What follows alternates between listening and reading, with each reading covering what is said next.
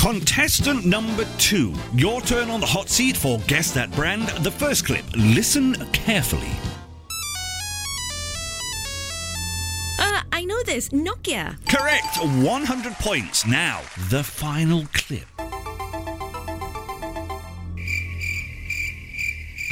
Want to create instant recognition for your brand? Find out how at BFM Brandfest 2019, the marketing conference for all serious brand builders, happening on the 24th and the 25th of April. Register now at bfm.my slash brandfest. Conference fees are HRDF claimable. This is a download from BFM 89.9, the business station.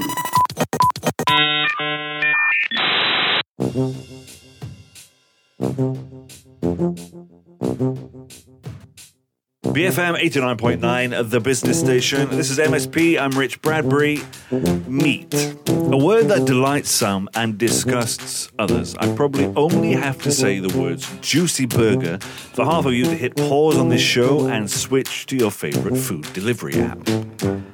Assuming you're back and the food is steaming, have you ever considered how dirty that meat in your hand is? Matt has, but I've still no idea what he's talking about. You're not supposed to marinate your steaks in the street, you know, Matt. But that's where all the flavour is, or at least that's what I keep being told about authentic street food. Anyway, as they say, if it's good enough for the flies. Um, okay, this would be a very strange show if it was actually all about food hygiene, although, of course, that is one of the issues. Uh, things like chlorine washing to disinfect meat, not just because it's fallen on the floor, but because the meat itself is contaminated. Now, that's actually become something of a Brexit issue in the UK because chlorine washing is outlawed under EU rules, but would likely be central to any trade deal with the US to allow US meat imports into the country. But what we're talking about today is actually the bigger picture of meat and other related animal products. We're talking about technology and diet in a broader sense. Well, yeah, this is not an entirely novel subject for MSP. Um, meat is a subject we've talked about quite frequently on the show over the years, especially when it comes to the things that we're now classifying or classing as clean meats. Maybe you should tell us a bit more about clean meat in general. Well, you're asking me to pander to people who don't uh, hang on my every word. Um, I'm not really enjoying this post Jeff world that I'm finding myself in. Um, I'm hoping his attitude readjustment is almost complete because, frankly, you're just far too high maintenance. Can we get back to clean meat, please? Look, we've covered uh, laboratory grown meat on the show a number of times. In general, when I bring it up, it's met with a chorus of revulsion. In fact, I get more tweet feedback when we do a food show than anything else. And you can find Matt on Twitter at Culture Pop Up. You're just plain mean. Um, when we've talked about lab grown meat in the past, listeners have found it a bit icky. Uh, and that's something that seems to be a global phenomenon. People are okay with bopping a lamb on the head with a hammer, but the idea of flesh and muscle tissue growing in an industrial vat somehow grosses them out. Because to some, I think it just doesn't sound very clean. Well, when was the last time you saw a cow showering after futsal? Um, you know, we have very different standards of personal hygiene. We're using clean in the green sense and in the cruelty free sense. So we're looking at technologies that are enabling us to transition into a world where we can produce enough meat to satisfy demand with people's needs without chopping down all our forests and turning them into pasture lands and, of course, filling the atmosphere with methane. People do like meat. I'm not even going to go into the, the health side of things because, yes, people do like meat. Um, that's something that people can explore for themselves. But we've built up this mythology that human beings are, by default, meat eaters. Cats are meat eaters. Uh, if you put a cat on a vegan diet, what you end up with is a seriously annoyed and very malnourished cat. And I don't know how many of our listeners have experienced a seriously annoyed cat. Imagine your life being nothing more than an endless scroll of Donald Trump's tweets, and you're not even close to how miserable an angry cat can make you. Okay, we've established uh, that we're clearly not cats. Correct, because we're omnivores. We can manage perfectly well without eating tens or hundreds of kilos of meat per person per year. You've stopped short of saying we don't need meat, No, because we're adaptable. You know, as long as you have a balanced diet, including potato chips. The potato is the source of all nutrition as long as you fry it, um, humans can get along quite healthily with all manner of dietary input. It's one of the strengths that's allowed us to colonize some of the most extreme landscapes on Earth. You can't just go and pull a cauliflower out of the ground in the middle of the Siberian winter, and avocado toast is a little thin on the ground in the middle of the desert. So despite those extremities, you still find pockets of human civilization in the craziest of places. Now, before we look at some of the technologies that are transforming global meat production, the things I have to say on this show.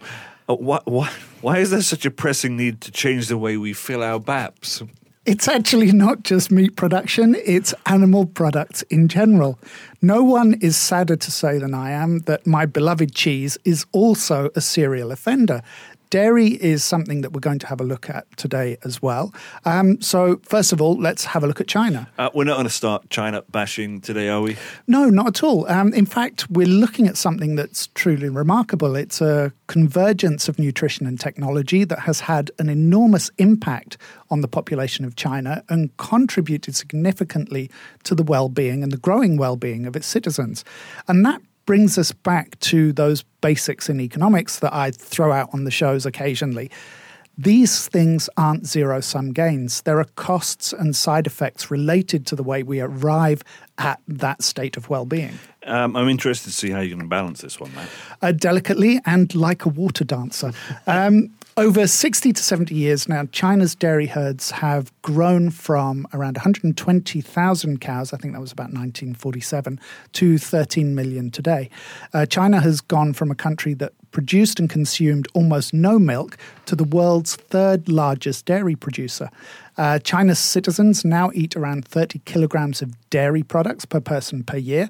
Now, I know that sounds like a lot, but the US consumes almost 300 kilos per person, um, which is I mean, that is astonishing. That's nearly a kilo of dairy products per person per day. I've seen some Americans that could probably do that. Uh, anyway, but I think the US exports uh, a lot of its dairy output, right? But even still, I mean, it wouldn't surprise me if the next series of Stranger Things contains a cheese based life form. Um, Barbara reappears as a block of Monterey Jack.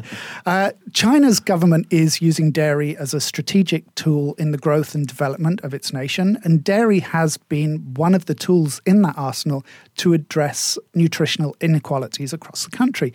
So, like any country that is rapidly developing, there are these huge distortion effects. Mm. On the one hand, you have meat and dairy as markers of societal progress and wealth and affluence. People are wealthy enough to afford to buy animal produce. But on the other hand, it's being used as a tool to literally enrich the lives of China's poorest citizens. Uh, presumably, the technology aspect of this is that China spearheaded the development of lactose free milk. Well, I wondered uh, when you were going to go there. Um, and no, that's not the, the story of China at all. Um, but there is a scientific aspect. Uh, it's relatively simple and straightforward, and it relates completely to human biology. So while many East Asians do suffer from a lactase deficiency, which prevents them from tolerating milk, all babies are born with the ability to consume lactose because we need mother's milk. So as long as you continue feeding the milk to those children, in other words, you know, you just don't stop. The body retains some ability to produce lactase and to allow you to process lactose. So you don't need lactose free milk. You just have to keep giving milk to kids with that lactase deficiency. Now, that, that's human technology, Matt. It's, it's a bit boring. But it's very, very cheap.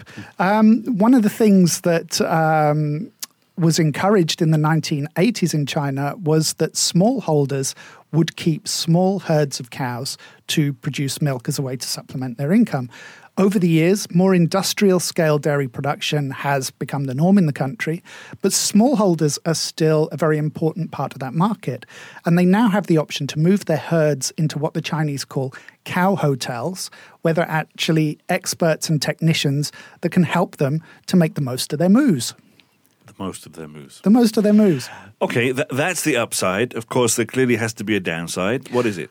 Well, China is set to triple its dairy production and consumption over the next 30 years. Uh, and we're seeing a similar pattern across the developing world. So, as incomes increase, populations move uh, from majority plant based diets towards diets that contain more animal derived nutrition.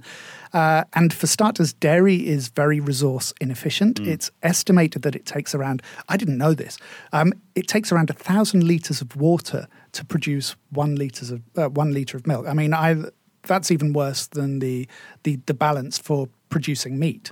Um, and cows, of course, are not environmentally friendly animals. Uh, globally, livestock uh, accounts for around 15% of greenhouse gas emissions, uh, of which around two thirds of those are from our cow friends. Cow friends, huh? Well, I'm beginning to think you're a bit of a bigot when it comes to animals. You know, you can eat a sheep, but it can't be your friend. I don't see the difference. Uh, anyway, China is already importing around 60% of the world's production of soybean, largely to process into feed to give to dairy stock. To meet just its own demands, China will have to devote around 30% more land to dairy production, and we would likely see an increase in cattle based emissions uh, of greenhouse gases of around 35%. So once you start to build that picture and factor in the world's growing populations and income levels, the resources needed to produce beef or lamb or milk or cheese in those required quantities are just going to become unsustainable, especially when it's claimed that the solution, the production of cultured meat, would occupy around 1% of the land currently devoted to create the same output of meat. Okay, after the break, Matt in his garage, mixing meat. Here on MSP.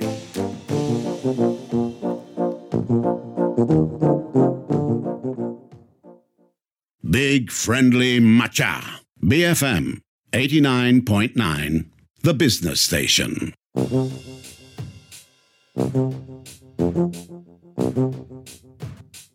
BFM 89.9, the business station. This is MSP. I'm in the studio with Kulturpop's Matt Armitage.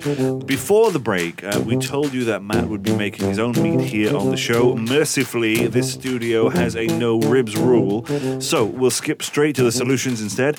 One of the stories I remember from a few years ago was the $300,000 burger, right? Yeah, and that's really what kind of brought this kind of cultured meat movement into the public eye. Uh, although we'll cover that story in a second, um, this part of the show isn't just about. Um, meats and technologies that uh, replicate those cells. It's also about kind of plant based products and other alternatives to farmed meat. Because, you know, nothing stimulates the appetite like your waiter telling you about the lab to table provenance of your replicated cells in pepper sauce. And that's one of the great ironies. You know, farm to table is a fantastic trend. Um, produce, whether it's animal or plant based, is locally sourced, so it doesn't need to fly around the world three or four times before it reaches your plate. You get a guarantee that the animals were raised in a loving, caring home, but still, that animal was probably expecting to live out its days munching happily in its field. It wasn't expecting to be staring up at you through a honey glaze. Uh, so I don't understand why people get so upset about the idea of making meat in a pot. Surely that's just the farm to table version of bak kut teh. Look, I, th- I think people are going to want to know are, are you vegetarian? Cards on the table, no. Um, and I do have a confession to make. Preparing the notes for this show, I ate a large and extremely delicious piece of halloumi. Uh, and as you know, as I've said on the show before, I have made a conscious decision to reduce my meat consumption over the last couple of years. Uh, that's for a number of reasons. You know, I wanted to reduce the impact of my own diet on the planet. Also, I found I feel physically better when I only eat meat a couple of times a week. And the less meat I eat, the less I seem to crave it. Of course, none of that's scientific. It's just something that seems to work for me. Now, Jordan Peterson, the Canadian psychologist and darling of the alt right intelligentsia, uh, claims to exist on a diet of nothing but beef. And there we agree to differ. Uh, you know, my wife is a pescatarian. She's had long periods where she's been fully vegetarian, she's been vegan as well. I have more of an ethical problem eating fish than I do with eating meat, but that's an issue for another show. That's interesting. We won't go there. Um, but I have found that being fully vegetarian doesn't work for me, possibly because I'm too lazy to balance my diet properly. Hence the comment about the potato chips earlier on. Yes, um, I've been watching clips of one of President Trump's economic advisors advocating a return to the gold standard. Uh, I would use another commodity. I'd have the world's major currencies pegged to Pringles, and you could genuinely eat your way through a fortune. Um, I'm just a bit worried that I don't think this show is going to get any better, folks. Still, uh, we, have got a soldier on. You were promising a story about that uh, expensive burger. Yeah, um, when we talk about cultured meat, in some ways it feels like we've come a huge way. Uh, and that might be true in terms of the technological side and the advances. In terms of the, the ways the meat is cultured and grown, we have moved on. Uh, production has been scaled up and costs have fallen tremendously. But we don't seem to have moved very far in terms of that public perception and the levels of acceptance. There's still this sense that cultured meat is less real than a chicken nugget. And do you think part of that rests with those first public taste tests? Maybe because even though journalists were able to eat a tiny part of the one burger patty that researchers at Maastricht University were able to produce, it still seemed like a science fiction fantasy. Mm. Uh, ignoring the comments about taste, the burger at that media session back in 2013 cost, as you mentioned at the top of the show, $300,000 to produce just for that one burger. So obviously, it was viewed as a novelty and a not particularly tasty experiment. And after that, the journalists and the public, you know, just went back to their normal lives. So where, where's the impetus coming from? Well, there are a lot of influential lobbying groups like the Good Food Institute, which are advocating for the adoption and development of plant based and cellular based food products. Uh, in fact, Bruce Friedrich, the founder of the Good Food Institute, is one of this year's fellows at uh, TED, home of the TED Talks. So I think we can expect to see more content and more exposure of innovation in this sector in our news feeds this year. You mentioned uh, plant based foods as well. You mean vegetables? Well, vegetables get a bad rep for being boring, um, but we're actually looking at something a little more high tech. A rising challenge has come from um, processed plant based foods, uh, especially in this all important burger sector. So companies like Impossible Foods are now competing head to head with meat based burgers. And it's a sector that's experiencing a year on year increase in demand of around 17%. So that's some seriously large money to be chasing. Now, I, I, might be putting my head on the line here, but to be fair, a lot of veggie burgers mostly deserve their, their bad reputation. Yeah, um, many of them should have been declared hate crimes, uh, especially from the people forced to consume their dry and crumbly mix of processed peas and corn. And I'm sorry, but the last thing I want to see in any of my food is peas or sweet corn or carrots. And in a sign of uh, the growing influence of these companies, companies like Impossible are conducting tests with fast food giants like Burger King. I think they're in around 50 of Burger King's outlets selling yeah. their, their plant based burgers alongside uh, real burgers. I was going to say Big Macs, but they're Whoppers, aren't they? Um, no, from a, a, technology standpoint as well, it's actually a really exciting sector. Uh, much more exciting than the shrinking bezels on our smartphone. I'm not sure if this is a, a, gauge of actual popularity, given the horrors that these fellows often sink the money into. But the venture capital sector seems to be pretty excited about funding uh, cellular based meat replacements. Yeah, uh, a company called Motif Ingredients broke all the records in the food technology sector uh, when they raised $90 million in Series A funding in February of this year. Now, we're used to Silicon Valley hype, as you were saying, and silly money chasing silly ideas. But Motif is certainly a serious venture. It's a spin off from a company called Ginkgo Bioworks, which is something of a giant in the field of synthetic biology.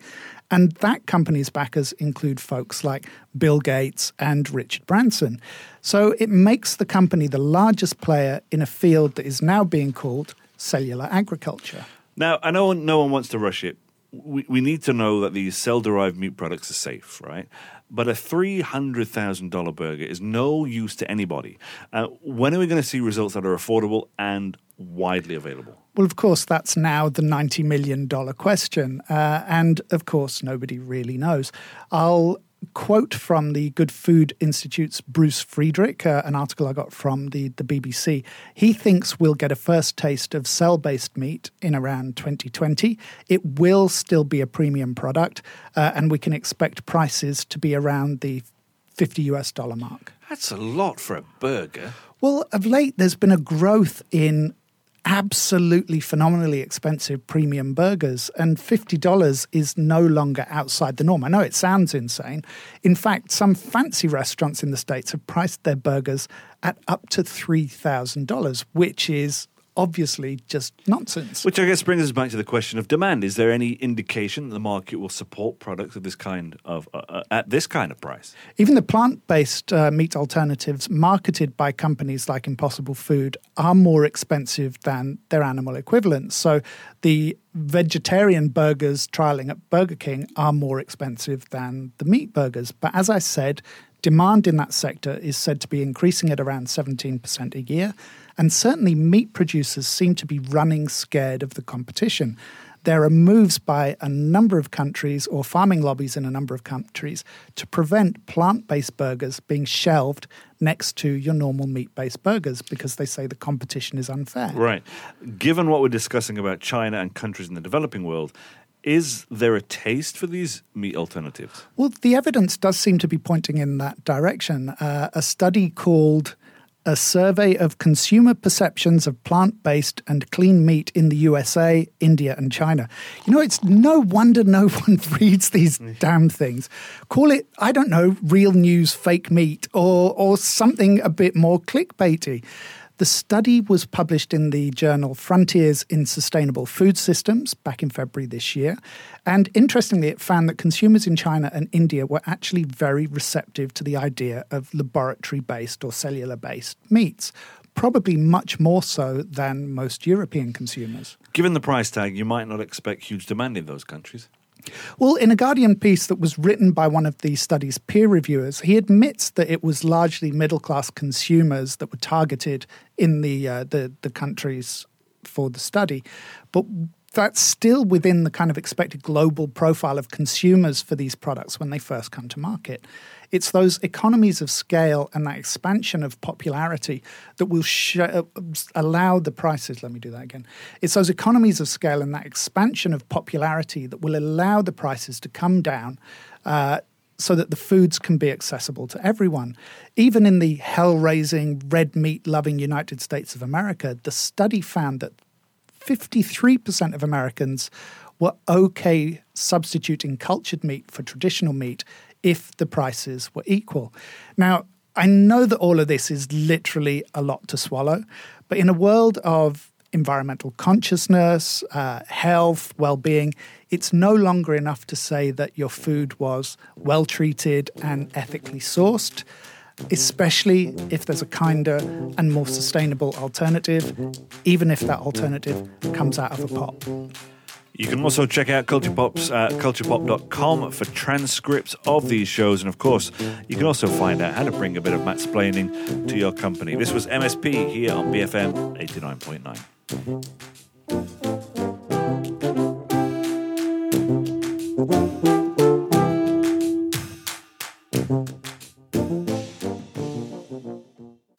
Thank you for listening to this podcast. To find more great interviews, go to bfm.my or find us on iTunes. BFM 89.9, the business station.